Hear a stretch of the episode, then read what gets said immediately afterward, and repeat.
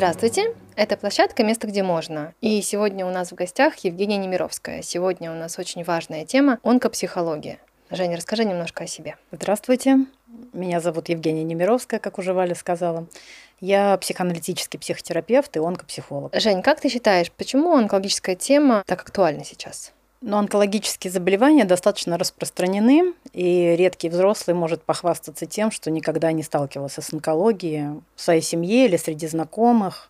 При этом рак, точнее страх рака, еще более распространен. О, да. Например, могу такие данные привести. А, есть такой социологический центр, Левада-центр, он признан иностранным агентом на территории Российской Федерации. Несколько лет назад проводили социологический опрос среди россиян и пришли к выводу, что более 75% населения Российской Федерации страдают от той или иной формы онкофобии. 75%? Даже больше, чем 75%, так или иначе боятся рака. Рак страшен, пугает, звучит смертным приговором. При этом а, если мы посмотрим на статистику причин смертности, а, не только в России, можно увидеть, что онкологические заболевания вообще не на первом месте среди причин смертности, они приблизительно там в разные периоды, ну, приблизительно в три раза э, меньше, чем смертность от сердечно-сосудистых заболеваний. При этом онкофобия очень распространенное явление, а про кардиофобию или страх умереть от сердечно-сосудистых заболеваний почти не слышно. А почему? Ну, для этого есть несколько причин. Во-первых, рак очень окутан мифами. Они такие очень устойчивые мифы. Например, есть такой миф о том, что рак заразный. А для того, чтобы заболевание было заразным, необходим какой-то э, носитель этой заразы. Вот мы живем сейчас в эпоху коронавируса, да, и мы знаем, что вот нужен вирус, который будет передаваться от человека к человеку, и тогда заболевание можно назвать заразным. При этом это достаточно устойчивый миф, он распространен даже среди людей э, с доступом к информации. Сейчас э, мы живем в век информации, э, даже среди людей с высшим образованием. Или, например, миф о том, что рак наследуется, и если у меня в семье был онкологический больной, который умер от рака, то я обязательно тоже заболею и умру. Это не так? Это не Я, совсем до так. вот этих твоих слов была уверена, что есть генетическая mm-hmm. предрасположенность. Есть наследуемые виды рака. По разным данным, тут важно подчеркнуть, что я не врач, я не онколог, я онкопсихолог, поэтому я черпаю данные из каких-то открытых источников. Вот я встречала от 1 до 4 процентов от общего числа заболеваний. Это те mm. раки, которые наследуются. Да, когда есть генетическая какая-то предрасположенность к тому, чтобы заболеть. Еще такой важный фактор, который особенно делает рак страшным, это медиашум. То есть мы встречаем истории о том, как какие-то известные люди заболели раком, тяжело болели, умерли от рака. Почему а, здесь такое, можно говорить, своего рода перекос существует? Потому что если уже известный человек заболел, известный человек, а, предполагается, что у него есть доступ к ресурсам, у него есть финансовые возможности, у него есть возможность поехать лечиться за рубежом. Если уже такой известный человек заболевает и не справляется с болезнью, то что уже мне, простому смертному, да, тогда особенно страшно. Почему я говорю про перекос? Потому что э, историй о том, как э, человек заболевает, э, вылечивается, продолжает жить, строить карьеру, рожать детей, э, жить полной жизнью, гораздо меньше. Это связано с тем, что люди часто не хотят об этом говорить, многие переживают это как что-то очень личное, что-то, чем не хотят делиться, поэтому получается, что мы видим э, очень такое в каком-то смысле раздутые э, трагические истории и гораздо меньше знаем о каких-то э, историях излечения. Еще рак нас пугает, потому что он сталкивает нас с потерями.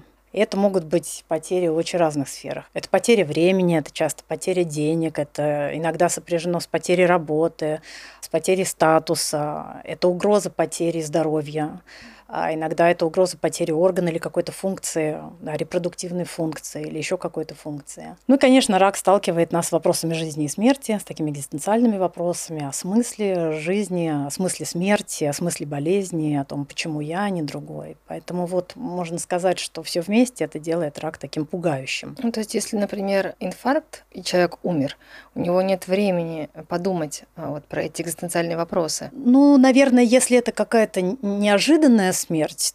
Так сложно говорить за людей, насколько они хотят задумываться или нет, но, скажем так, можно говорить, наверное, о том, что мы, наверное, предпочитаем иногда не задумываться о чем-то сложном, о чем-то, что сталкивает нас э, с какими-то, может быть, тяжелыми переживаниями или мыслями, э, о поиске смысла. Поэтому, вероятно, вот в том примере, который ты приводишь, просто не, не успевается.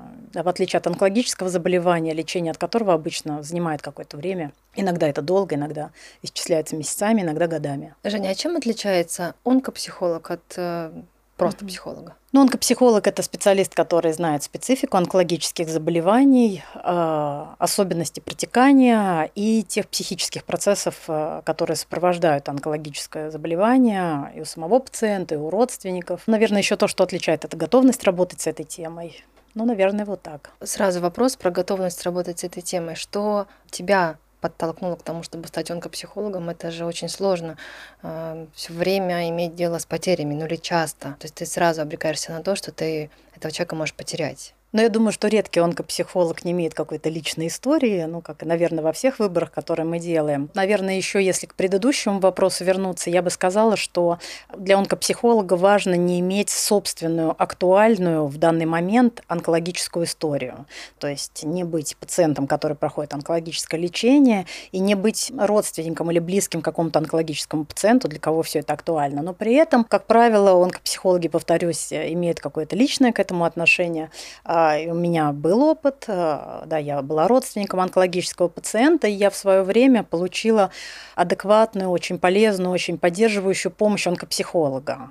Да, поэтому, когда я сама стала психологом, я подумала, что это какая-то важная сфера. Мне кажется, что в России эта ниша, ну, я бы не сказала, пустует, много уже коллег, но она очень актуальна. Сложились разные факторы, что я выбрала это для себя. Но, кроме того, нас онкология сталкивает не только с потерями но и с э, поиском ответов на все эти важные вопросы, которые меня лично тоже волнуют, о смысле жизни. Если так можно сказать, по другую сторону работы с онкологическими пациентами, я встречаюсь э, с тем, что меня очень питает. Это мужество, смелость, возможность принимать какие-то решения, например, говорить какие-то важные слова, которые никогда не были сказаны. Это мужество ну, встречаться с болезнью, с умиранием. Ну, то есть это тогда получается очень концентрированная жизнь. Да, ну можно так сказать. Да, это, это не всегда так, и не должно быть всегда так, но такое тоже бывает, и это мне самой придает мужество, дарит надежду, поэтому это что-то очень питательное в том числе. А откуда вообще берется рак? Сложный вопрос, потому что я думаю, что на него одновременно нет ответа и много ответов. И я бы тогда перечислила, наверное, какие-то факторы риска онкологических заболеваний, которые называют. И первый фактор риска – это возраст.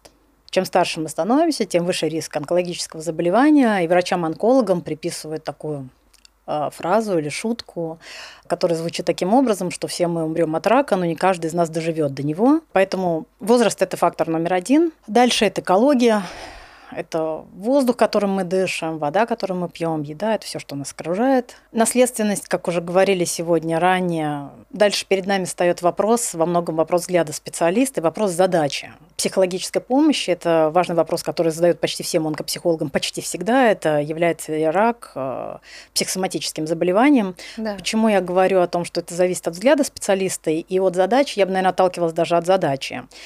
Если мы предположим, что приходит за помощью пациент, которому недавно поставлен диагноз, и у него есть задача не только прожить все те процессы, которые с ним происходят, это много тревоги, но у него есть задача организовать себе лечение, встроить болезнь в жизнь, погрузиться в информацию, выбрать лечебное учреждение, наладить контакт с врачом. У него огромное количество задач на него сваливается. Если вот такой пациент приходит за помощью, то я бы говорила о том, что более актуальная помощь заключается в том, чтобы решать вот те задачи, с которыми он пришел. Так, как встраивать болезнь в жизнь, где находить себе помощь и поддержку, где, с кем, при каких условиях можно позволить себе там проживать все то, что с тобой происходит, где черпать силы и так далее. Если онкологический диагноз ставится, когда человек там, глубинной исследовательской терапии, я думаю, что тогда и психологическая помощь имеет другой вид. Э, да, если этот процесс поиска ответов на такие внутренние вопросы запущен, я думаю, что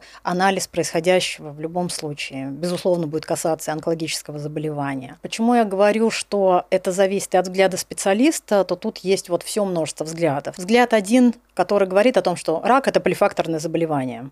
Мы не знаем, почему он возникает, и мы даже туда не смотрим. Вот есть онкологический диагноз, и нам надо помочь человеку. То есть вот, уже как с данностью. Да работа как с данностью. А не глядя в причины, не запускает этот поиск. Почему? Хотя он запускается вне зависимости от того, обращается человек к специалисту, звучит этот вопрос вслух или не звучит он. До, э, если обозначить другую полярную точку. Наверное, я бы не говорила про полярность, да, вот на каком-то другом полюсе взгляд такой про э, то, что все психосоматика – это такой естественный вопрос, мне кажется, которым мы тоже задаемся, да, почему из множества заболеваний при прочих равных условиях, да, вот заболеваю раком. Тогда почему болеют маленькие дети? Да, да, и много таких других вопросов, на которые даже повторюсь, если не звучит вопрос, они нас мучают, и мы хотим ответов на эти вопросы. И тогда чем может э, помочь онкопсихолог? Помощь онкопсихолога во многом зависит от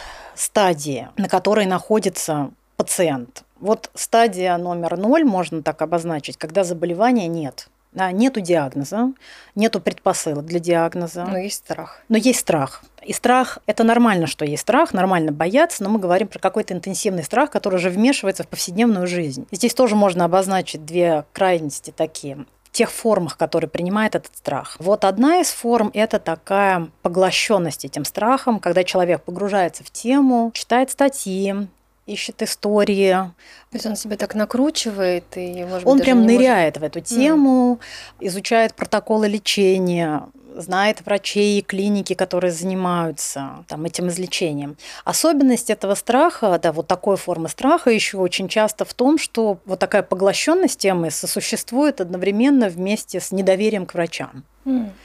Да, то есть, с одной стороны, человек очень идет туда навстречу, с другой стороны, не может поверить. Вот, Тогда а если... онкопсихолог работает с доверием. Сейчас я э, сразу э, вторую крайность э, обозначу, и тогда будет более-менее понятно. Другая крайность, она обратная. Это попытка не встречаться, такое избегание вообще встречи. То есть только подумала сразу, чур меня, чур меня. Да, да, такое переключение любыми способами. Ой, меня это пугает, в жизни так полна проблем, я не хочу об этом думать, я не хочу это читать. Да, такое намеренное избегание всего, что может так или иначе столкнуть ну, вот с этими переживаниями, с какими-то. А избегать можно чего угодно. Можно избегать э, посещения родственников, э, больниц, кладбищ, врачей. Чем портит жизнь обе эти формы? Тем, что диагноза нету, а тем не менее рак оказывается, занимает какое-то большое место в жизни человека, и оно требует обслуживания. Да, то есть это буквально какие-то ресурсы человеческие, которые направлены на обслуживание вот на обслуживание того, чего на самом деле да. нет. И, например, во втором случае, когда происходит избегание, э, здесь существует э, угроза, например, невозможность пойти к врачу. Я так боюсь, что я не пойду к врачу. Mm. Да, и даже при необходимости, например, сдать анализы и убедиться в том, что болезни нет, или убедиться в том, что она есть, и начать лечение, да, то страх может быть такой интенсивный, который не позволяет это делать делать. Ну, там еще, возможно, есть такое убеждение, что если я пойду, да. то я накаркаю. Да, Это если я буду случится. искать, то я найду, и тогда mm. я не буду искать. Mm. Да, такое немножко, а, если я зажмурюсь, то этого как будто нет. Ну, такое магическое мышление. Ну да. Тогда работа психолога, онкопсихолога, мы, конечно, работаем со страхом, а, с любой его формы, направлена на снижение тревоги. Вот здесь есть какие-то конкретные шаги, что часто информирование снижает тревогу, не в значительной степени, но какой-то, вероятно, пенки да, вот такой тревоги совсем зашкаливающей, могут быть сняты. Да. Ну, вот в целом, наверное, работа направлена на снижение тревоги. Если идем вот, дальше. Это вот, да, нулевой был нулевой, уровень, да. а первый уровень, когда, видимо, есть э, уже диагноз, но он или есть предпосылки? Есть предположение о том, что есть диагноз. Это стадия так называемой постановки диагноза. Многие онкологические пациенты говорят о том, что это самая выматывающая стадия, потому что это стадия сдачи анализов с ожиданием. То есть э, либо у тебя жизнь останется прежней, либо все да. изменится. И такая неопределенность, да. которая очень истощает. Да, там, конечно, много неопределенности, которая рождает сумасшедшую тревогу часто, которую надо выносить. И одновременно с этим есть задачи, которые я уже обозначала. Надо выбрать лечебное учреждение, понять бюрократические процедуры, как попасть к врачу, как сдать анализы. И очень часто это ожидание биопсии 14 дней. Да, да, и вот онкологические пациенты делятся, что эти 14 дней просто превращаются в отдельную жизнь. И некоторые так выматываются к концу этого периода, что говорят, уже скажите, что у меня рак, Mm. Да, что неопределенность так выматывает, что хочется определенности, даже если это какая-то очень пугающая определенность. И здесь, если говорить про психологическую поддержку. Я бы говорила здесь не только про поддержку специалистам, но это тот период, когда важна поддержка близких. Да, пока у человека есть задача справляться с тревогой, выдерживать неопределенность, хорошо бы, чтобы рядом оказался кто-то, кто может вместе сходить к врачу, задать врачу вопросы, подготовить их, ну, вообще быть рядом.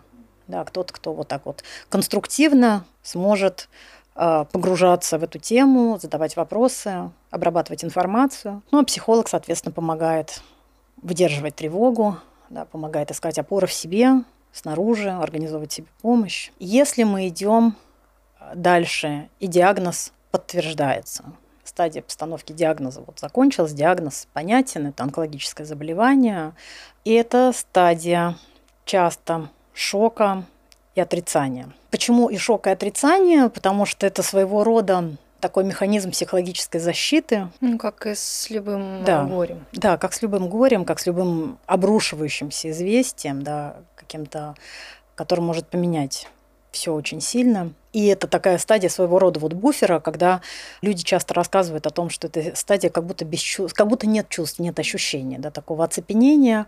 Это позволяет как раз не быть затопленным теми ну, чувствами видимо, для того, чтобы психика могла к этому да. привыкнуть и постепенно да. впускать в себя эту информацию. Итак, диагноз поставлен, уже стадия такого шока и отрицания как-то пережита, неизбежность диагноза уже очевидна, и наступает следующая стадия лечения стационарного или амбулаторного. Это тяжелая тяжелая стадия, потому что она буквально сопряжена с э, болью, часто физической, необходимо сдавать анализы, проходить процедуры, терпеть все это, какие-то последствия лечения.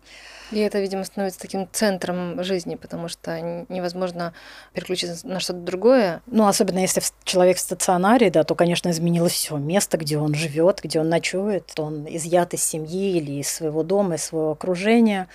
И это часто такое идентификация себя как онкологического пациента, принадлежность вот к этому онкологическому отделению. Здесь часто, если говорить про психологические процессы, которые сопровождают, то это часто так называемые качели от агрессии к депрессии. Да, агрессия направленная, ну, почему я, за что мне это, я хороший человек, мне не полагается, почему не какой-нибудь там преступник, маньяк. Или депрессия как подавленность, ну, апатия, нежелание лечиться, упадок сил, да, все то, что сопровождает депрессию, это часто чувство одиночества, это чувство изоляции, ощущение, что жизнь остановилась. Вот люди там за стенами больницы живут свою жизнь. Люди чувствуют, описывают себя как оказавшиеся в вакууме. А есть еще такая особенность, что хочется поберечь близких. Часто говорят о чувстве вины, да, такая вина за то, что заболел, подвел, что жизнь всей семьи изменилась, да, что вместо того, чтобы... Что ты говоришь, мне прям мурашки по коже вот в этом месте, ну, что да. и так так много переживаний, так много одиночества, еще и вина, и желание поберечь близких, хотя ну, да. тебе саму ну, невыносимо. Я вот тут говорила даже про какие-то гендерные особенности, да, что мужчинам часто когда не было прежде такого опыта жаловаться, бессилие. да, бессилие, пожаловаться, рассказать, как тяжело и плохо, получить поддержку, да, то есть здесь они продолжают, в общем, мужаться. Быть и, Бэтменами, да, героями. Да, быть героями тогда, когда очень тяжело. А у женщин это часто такая забота о семье, забота о муже, на которого свалилась вот вся семья, пока она проходит лечение. Да, поэтому вот эта идея поберечь близких и вина – это свойственны мужчинам и женщинам, усугубляет это чувство изоляции, одиночества. И если говорить про психологическую работу, то она, конечно, направлена на, ну, во-первых, на нормализацию всех чувств, да, что все, что происходит, все, что вы чувствуете, это нормально, да, это естественно, это легитимно, по возможности снятия вины, да, что вы не виноваты в том, что вы заболели. Попытка осмыслить, да, что э, ваши близкие как-то справятся, да, у вас есть задача лечиться, а близкие тоже у них есть различные ресурсы с тем, чтобы справиться с переживанием вашей болезни. Тем не менее, возможности говорить, делиться о том, что важно. Ну, туда направлена работа, это не означает, что она всегда обязательно в полной мере сделана. Наверное, вот так. Если мы говорим, двигаемся дальше и говорим про следующую стадию катамнеза, когда основное лечение закончено, то здесь, наверное, основная характеристика этого этапа в том, что даже, наверное, позволю себе сказать, абсолютно всех сопровождает страх рецидива. И этот страх часто принимает те же две крайние формы, о которых мы говорили на этапе, когда болезни нет. Это или погруженность темы, ипохондрия, такая приглядывание, присматривание к себе, да, поиск такой симптомов, или наоборот, нежелание вообще на эту тему говорить, думать, переключаться, то есть вот избегание всеми способами. Работа, психологическое сопровождение, в общем, приблизительно такое же. Имеем дело со страхом, со страхом рецидива и с тем, как, как с ним обходиться, в общем. Ну что да, вы можете с этим еще раз столкнуться, это возможно, но ну, это да. вот, возможно, не очень-то от вас зависит. Немного зависит, но тем не менее, кое-что зависит. Вот как раз, наверное, центральный, если так можно сказать, это то, как мы обращаемся с тем, что с нами случилось. Есть этот страх, то, как, э, да, как мы с ним обращаемся, как мы с ними живем, кто кем управляет. Э, да, здесь важно по возможности, чтобы, э, чтобы этот страх не становился каким-то градообразующим и не управлял жизнью человека. Наша задача, наверное, сделать его каким-то выносимым. Если мы идем дальше, и мы говорим про стадию ремиссии, когда а, происходит торможение роста опухолей и проявление клинических симптомов, то есть болезни нет, то здесь психологическая работа направлена на такое переосмысление опыта болезни. Есть такое вот положение о том, что мы с пациентом вместе переформулируем вопрос, за что мне это, на вопрос для, для чего. чего. Да, для mm-hmm. чего. Те же экзистенциальные вопросы, которые хорошо бы, чтобы приводили, ну не обязательно, но тем не менее, да, мы какое-то переосмысление, э, расстановка приоритетов, да, о том, что важно, что не важно, когда человек сталкивается с таким заболеванием, эти вопросы, естественно, что они возникают. Ну, как теперь а, вы хотите жить, пережив такой опыт? Да, такого соприкосновения с интенсивным страхом, да, с таким опытом тяжелого лечения, которое прошли, конечно, сталкивается со всеми этими вопросами. Из рекомендаций, когда у человека ремиссия, mm-hmm я знаю, ты говорила, что в этот момент важно не идти в глубинную терапию в глубинный анализ. Почему? Ну, это, это не, просто, не моя личная рекомендация. Да, просто ты говорила о том, что вот переосмысление опыта, вот, угу. вот такие какие-то экзистенциальные вопросы, но при этом это же, в общем-то, есть глубинный анализ, нет? Поясню, что это за рекомендация. А, я, к сожалению, вот не нашла прямо ссылки, но у меня была информация когда-то, что это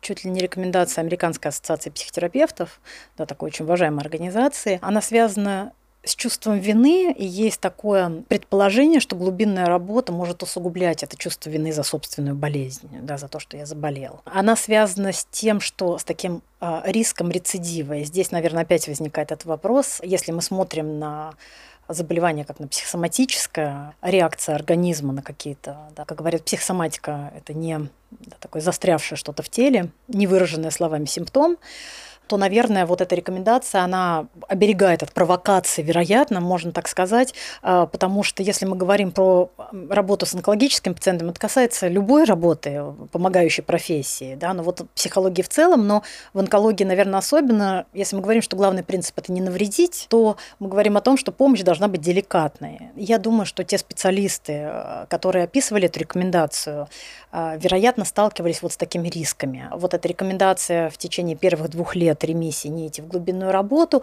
при этом организовывать себе психологическую помощь, все виды отреагирования, это арт-терапия, телесная терапия, да, экзистенциальная, вероятно, терапия, да, без какого-то, может быть, глубинного анализа. Но я повторюсь, что такая рекомендация есть, она не является какой-то э, обязательной, вероятно, где-то среди каких-то специалистов она является обязательной к исполнению. Я думаю, что это во многом вопрос к самому специалисту на подумать о собственной роли, о границе компетенции собственных э, да, в жизни пациента. Да. Э, для меня, наверное, вопрос бы звучал так. Возьму ли я на себя такую ответственность? И я предположу, что иногда ответ «да», да, что специалист чувствует в себе компетенции, у него есть какая-то система опоры в виде образования, обучения, супервизии, да, которая позволяет идти в эту работу. Может быть, именно из этой рекомендации родилась теория, я такую слышала, угу. про то, что, например, эгоисты раком не болеют, про то, что онкология, она присуща людям ну, более таким жертвенным. Угу. Говорят, что раком болеют все.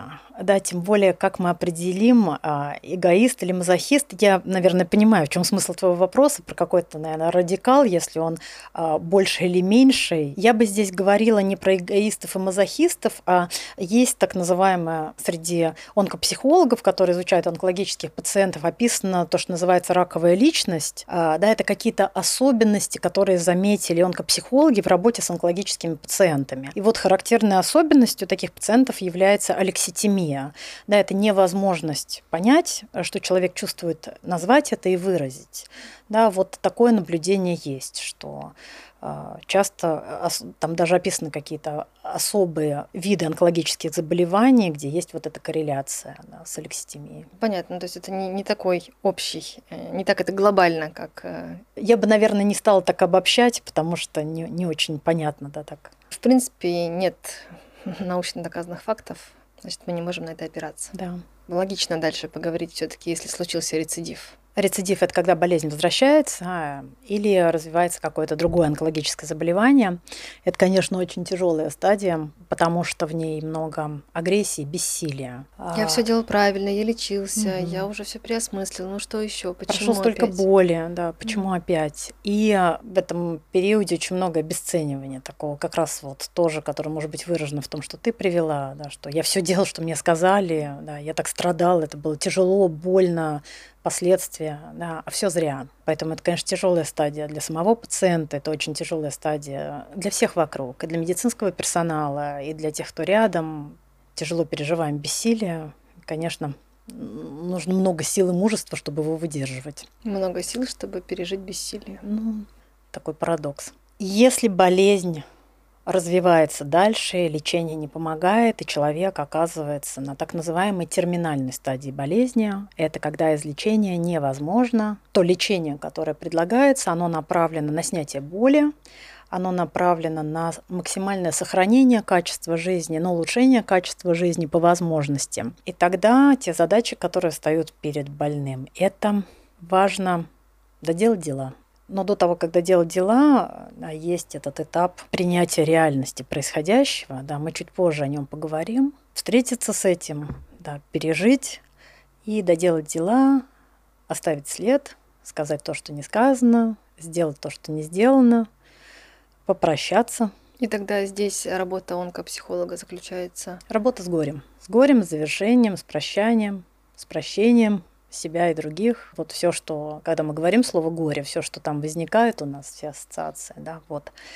Андрей Владимирович Гнездилов есть такой наш соотечественник, известный врач-психиатр, психотерапевт, создатель первого в России хосписа в Санкт-Петербурге, известный еще как доктор Балу с его терапевтическими сказками, который очень много работал с с умирающими, и у него есть прекрасные книги. Он написал э, в результате своего опыта те факторы, которые затрудняют умирание, уход. Он говорил о том, что затрудняет ложь, когда пациент не знает о своем состоянии или знает, но хочет поберечь, и врачи не готовы говорить напрямую, или их попросили об этом родственники. Такой получается в каком-то смысле тайный сговор, когда все все понимают, но никто об этом не говорит, или присутствует буквальная ложь. Это ожидание родственников, да, если умирающий человек очень хочет попрощаться, что-то сказать, не знаю, дождаться детей, родителей, э, они не приходят. По каким-то своим причинам, не обязательно, что родственники, какие-то ужасные люди, они могут быть истощены, напуганы, не готовы. Да, ну вот они не приходят, а человек ждет, потому что ему требуется завершить такое важное дело. То, что он назвал предсмертной тоской, это ощущение, что какая-то значительная часть жизни не завершена, да, или где-то отсутствие смысла в произошедшем, да, какие-то незавершенные дела или бессмысленные дела, да, вот такая предсмертная тоска, она тоже утяжеляет уход, э, утяжеляет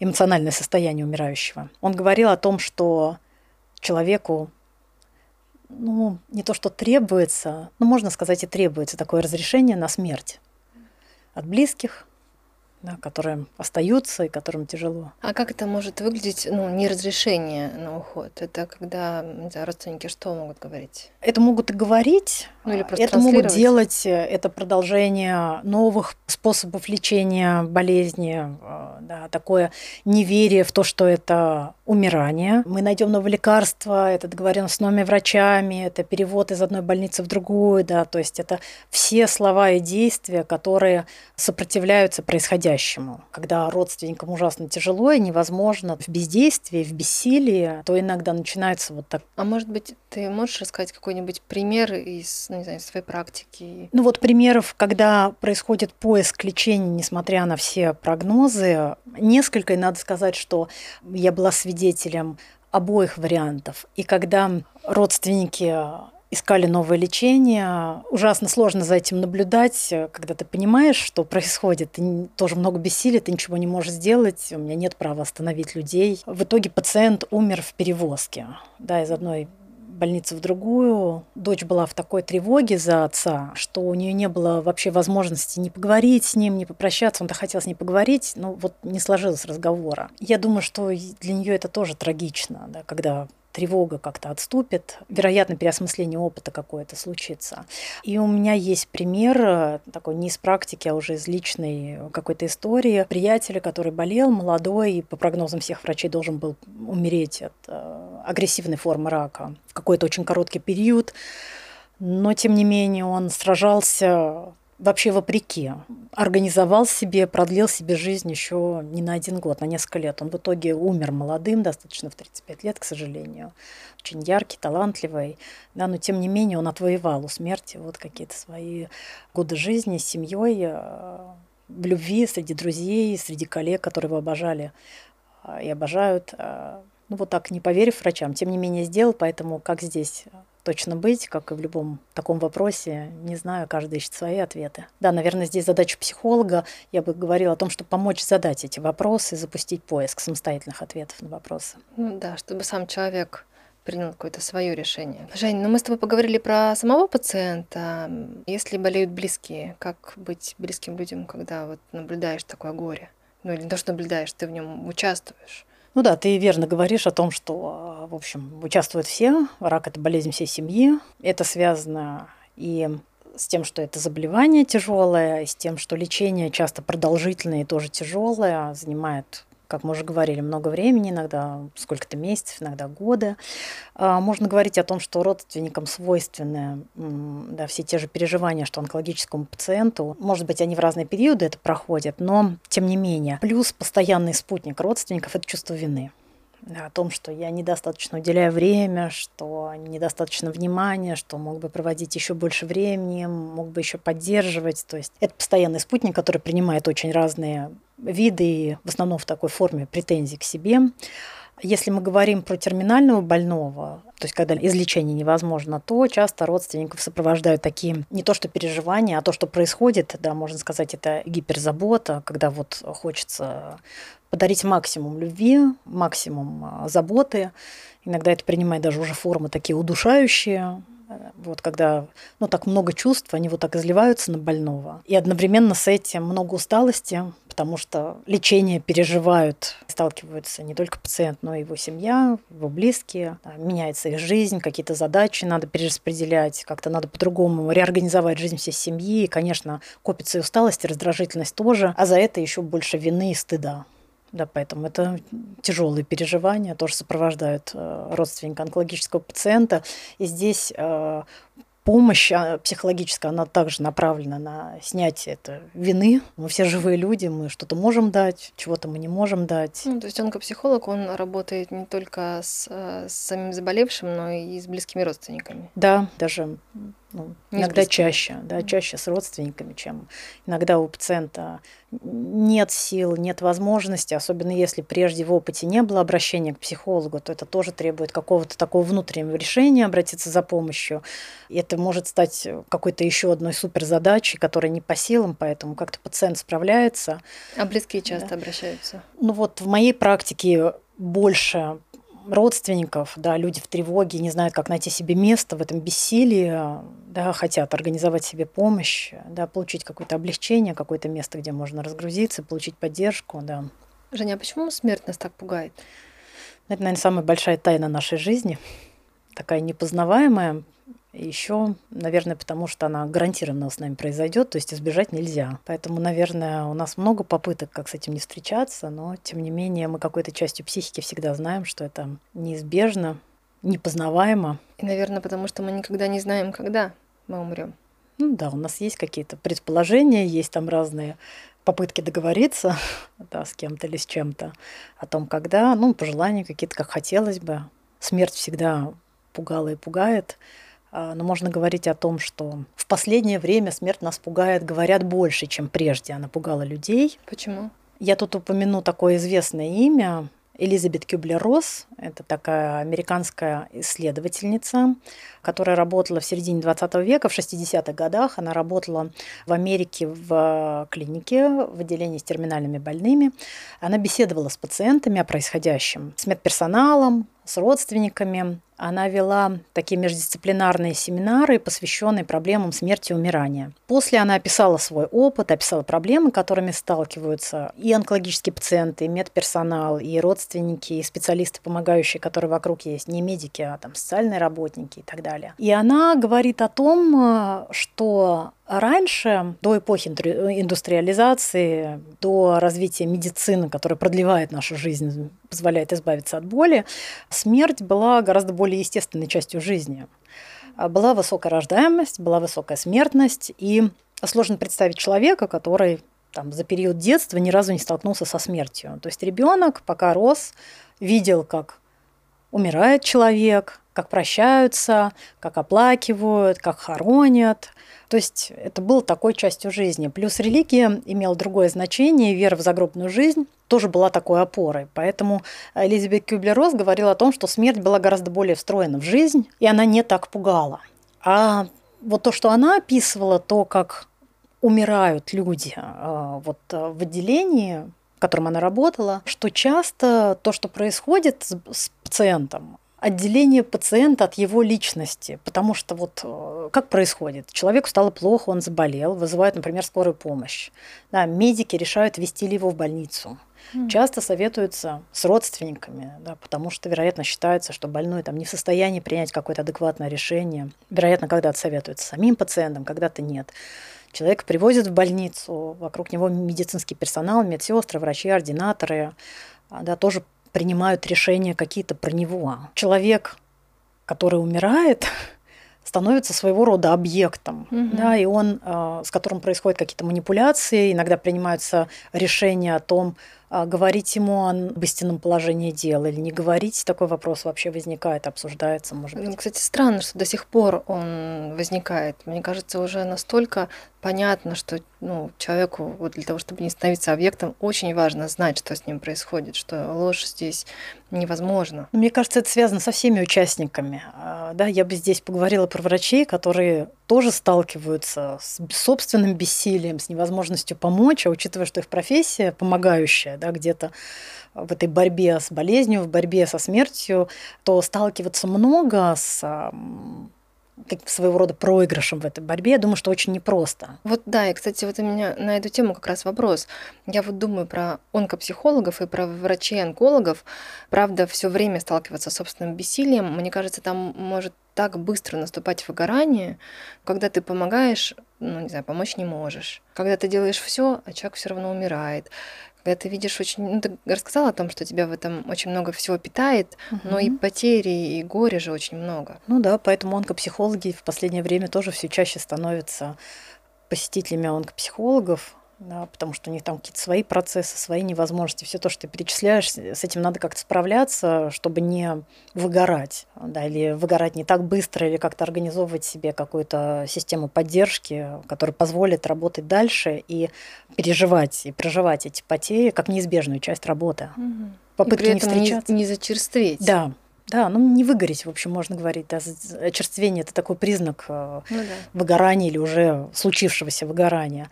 Делать это, присоединять, делать это частью профессии, частью жизни. Если мы вернемся к Элизабет Кеблерос, то то, о чем она говорила, что, по сути, вот в современном мире человек становится таким объектом медицинских манипуляций. Она говорит о том, что это делает переживание смерти близкой еще более страшным и ужасным. То есть человек остается еще более одиноким. Плюс все попытки не говорить, да, те табу. Вот в русском языке, например, очень часто люди любят слово говорить «ушел», но тот, кто ушел, может прийти, а не умер. Почему-то выбираем одни слова, не выбираем другие. Это попытки поберечь детей от разговоров. Еще рано. Зачем, вот об, зачем мы будем о грустном? То есть это многочисленные табу, или оберегания, или невозможности говорить, они делают тогда тему умирания и смерти еще более страшную. На мой взгляд, вот это напряжение растет, что я точно знаю, что я умру, и я не могу ничего с этим сделать вообще, даже поговорить, поделиться как-то. А, да, это создает внутреннее напряжение. Ну, то есть ты за то, чтобы говорить, если человек умирает, то он умирает, не уходит, умирает, чтобы называть вещи своими именами. Ну да. За то, что называть вещи своими именами, я точно.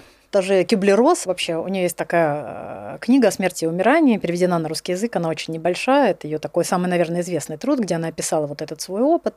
И она в конце книги, она призывает смотреть смерти в лицо со смелостью и достоинством. Вот это то, с чем я не могу с ней согласиться, потому что не знаю, где взять смелость и достоинство, да, чтобы смотреть смерти в лицо. Но то, с чем я с ней соглашаюсь, это в том, что, да, смотреть, а как мы смотрим, да, смотреть, если это образное выражение, то говорить, переживать, проживать, делиться, обсуждать, да, это наши человеческие доступные способы э, называть все своими именами, делать явным, делать частью там, нашего нарратива, да, наверное, вот так.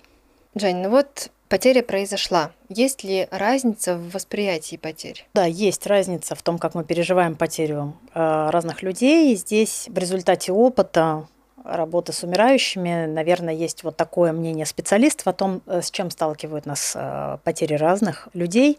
Можно говорить о том, что родители сталкивают нас, смерть родителей сталкивает нас с собственной смертностью, потому что я следующая поколенчески. Потеря супруга сталкивает нас с потерей стабильности и постоянства. Это, в общем, можно говорить о том, что это в каком-то смысле или во многом смысле иллюзия, да, но тем не менее у нас есть вот это чувство рядом с супругом. Потеря супруга сталкивает с одиночеством, конечно. Потеря ребенка сталкивает э, нас с потерей будущего, надежд, с разрушением таким идеи собственного бессмертия, если мы так рассматриваем ребенка как собственное продолжение, он наследует.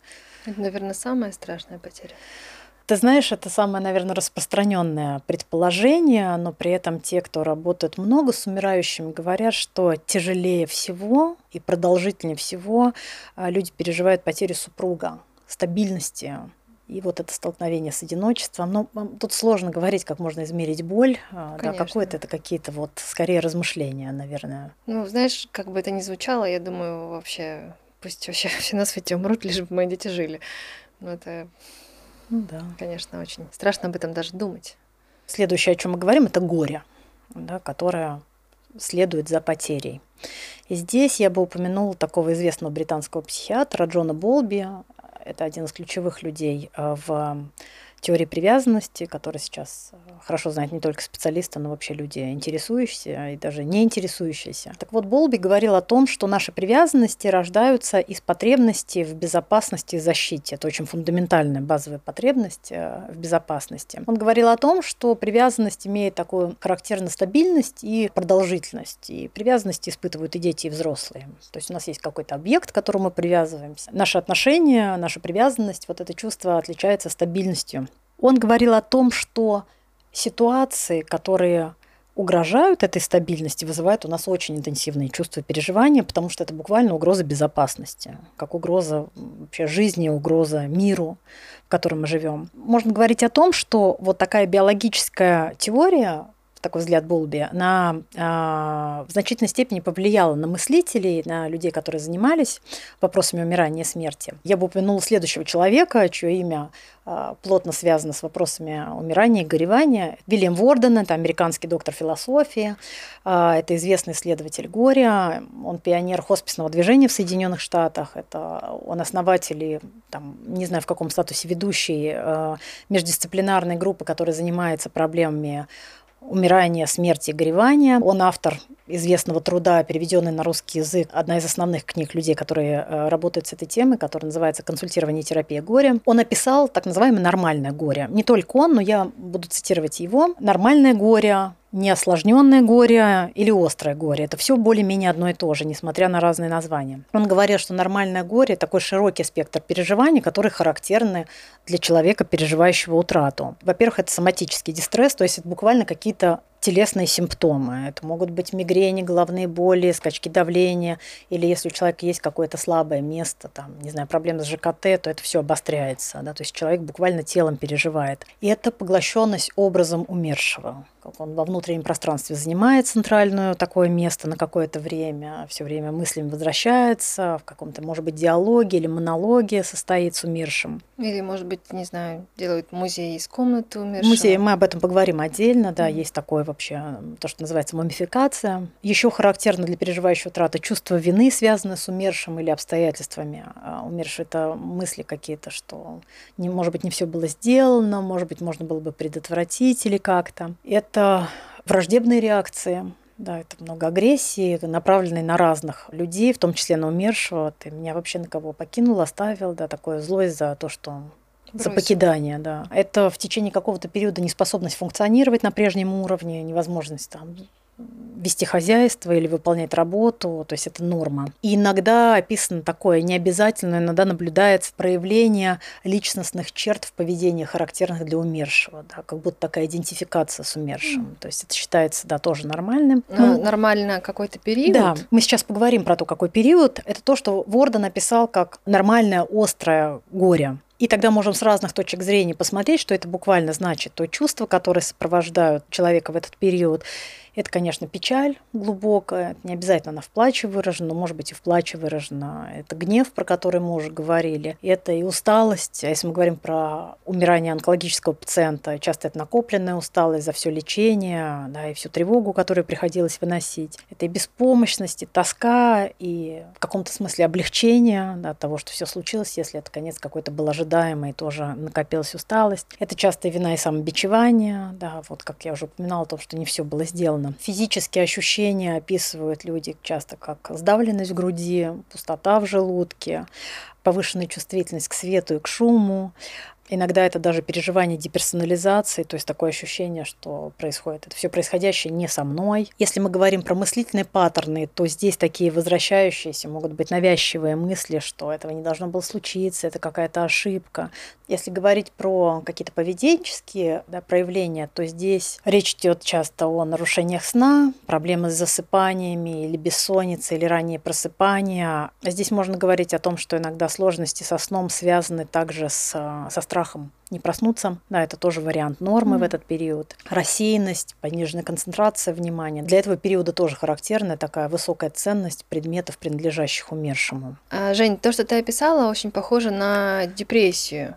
Депрессия и горе – это одно и то же? Ну, действительно, случае. многие симптомы очень схожи. Да, описывая горе, можно сказать, что мы описываем депрессию, но есть одна большая разница, которая заключается в том, что при переживании потери не происходит потери самооценки, которая происходит в депрессии. И тут можно привести э, слова Фрейда, который говорил о том, что в горе мир кажется объединенным и пустым, а в депрессии человек сам себе кажется объединенным и пустым. Очень интересное замечание, никогда не думала об этом в таком ключе. Угу. Хорошо, тогда мы сейчас остановимся, и у нас будет вторая часть. Расскажи, что будет во второй части? Ну, во второй части уже поговорим не только про горе, но и про горевание, да, какое оно бывает, чем отличается нормальное горевание от патологического, да, и чем можно помочь. Спасибо, Жень. Спасибо.